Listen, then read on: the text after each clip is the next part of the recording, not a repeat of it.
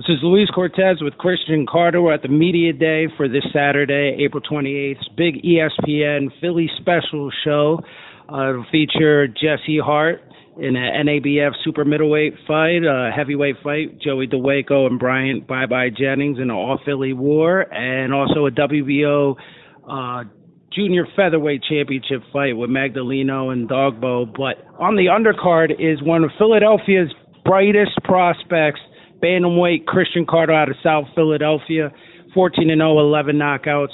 Christian, you're becoming a main attraction here in Philadelphia. You're you're fighting a lot in the city, which is good to nurture the market. Fighting in some smaller venues than Liacouras Center, but you're pretty much filling up the venues by yourself um, with all different types of fans, mainstream fans, not just boxing fans. What does this mean to you to be fighting now in, in a bigger venue, but still here in Philadelphia on such a big show? Uh, it feels good. This is the third time I'm fighting at the Liacouras Center, though. Right. But it's a yeah, but a show like this. Right, right, yeah. This is a big show, and like every fighter on it's like real good and like great, and like has potential to be a world champion. So what what what was that feeling like when uh I'm assuming your brother, who's your manager, got the call and uh they proposed you guys being on the card? What was it? What did that feel like to you to realize in just your 15th pro fight that you're you're now getting the acknowledgement of not only being a ticket seller but also your talent to be put on a platform like this? Uh, I, you know, I didn't even kind of think of it like that. You know, I just I mean, it feels good the way you just put it, but I just kind of, I'm just kind of taking it as another fight and just focusing on my fight, kind of. Right, right. Yeah, because I mean, and that's one of the things that I've been mentioning. I said, you know, the first 11 for for fans out there that aren't aware, your first 11 fights were all knockouts, and I know you you kept emphasizing after each knockout that you're not searching for the knockout. You're not trying to be this big power puncher. If it comes, it comes. You're focused more on your boxing. And the next three fights, your last three fights, have gone the distance. But in my point of view, the three fights that have gone the distance, you actually looked better from a craft standpoint. Is that do you feel as though you're you're coming along in that sense that uh, everything that you were saying after those fights that you're working on your craft is actually you know coming to to the top of the surface? Uh, yeah. I mean, we're trying to just get better every fight and just work on things that I need to work on. And you know, if the knockout comes, it comes. If it doesn't, then I'm gonna try to win every round. Right. Why don't you tell fans a little bit about your experience outside of the ring for those of of the fans out there that aren't aware of who you are. I mean, this is you know, you're going to be fighting on the undercard, but it's going to be available on the ESPN Plus app. So fans who do subscribe to that uh, service are going to be able to get to see you for the first time um, outside of the Philly area. Why don't you tell some fans a little bit about your background?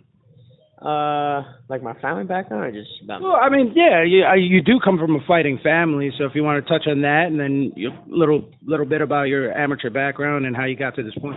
Uh, my well, my grandpa, he was like ranked 10 in the world in like the 1950s, and that's when it was like harder to be ranked. Uh, my yeah. great uncle had fights. My both my great uncles had fights my amateur background, I had like 70 something fights. I won the 2014 National Golden Gloves. I won the 2013 PAL, and then I won the 2013 Ringside Tournament.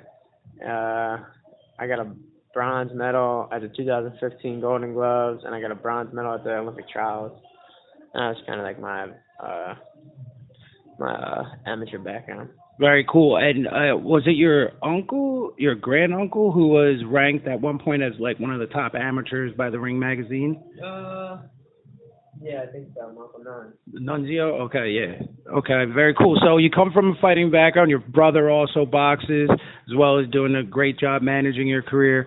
Um, we talked about this before, but um, getting back to you know the fact that in Philadelphia there's a lot of top prospects. Yourself, uh, Boots Ennis who's taking a step up in his next fight in June. You guys are kind of being viewed as the cream of the crop. No pressure, but but um, you know you're able to. He's been traveling all over and fighting in different a lot of different places. You've been more of a mainstay in Philadelphia, but you've been built in South Jersey, but you've been building up that that market to the point where, as I mentioned, you're pretty much selling out these smaller venues on your own. What does that mean to you as far as being a fan favorite already in the city? Uh, I mean, it feels good. You know, I appreciate all the people that come out and support me.